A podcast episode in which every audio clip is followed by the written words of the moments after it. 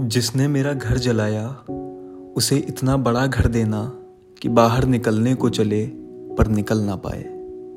जिसने मुझे मारा, उसे सब देना, मृत्यु ना देना। जिसने मेरी रोटी छीनी, उसे रोटियों के समुद्र में फेंकना और तूफ़ान उठाना।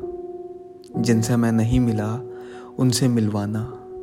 मुझे इतनी दूर छोड़ाना कि बराबर संसार में आता रहूँ।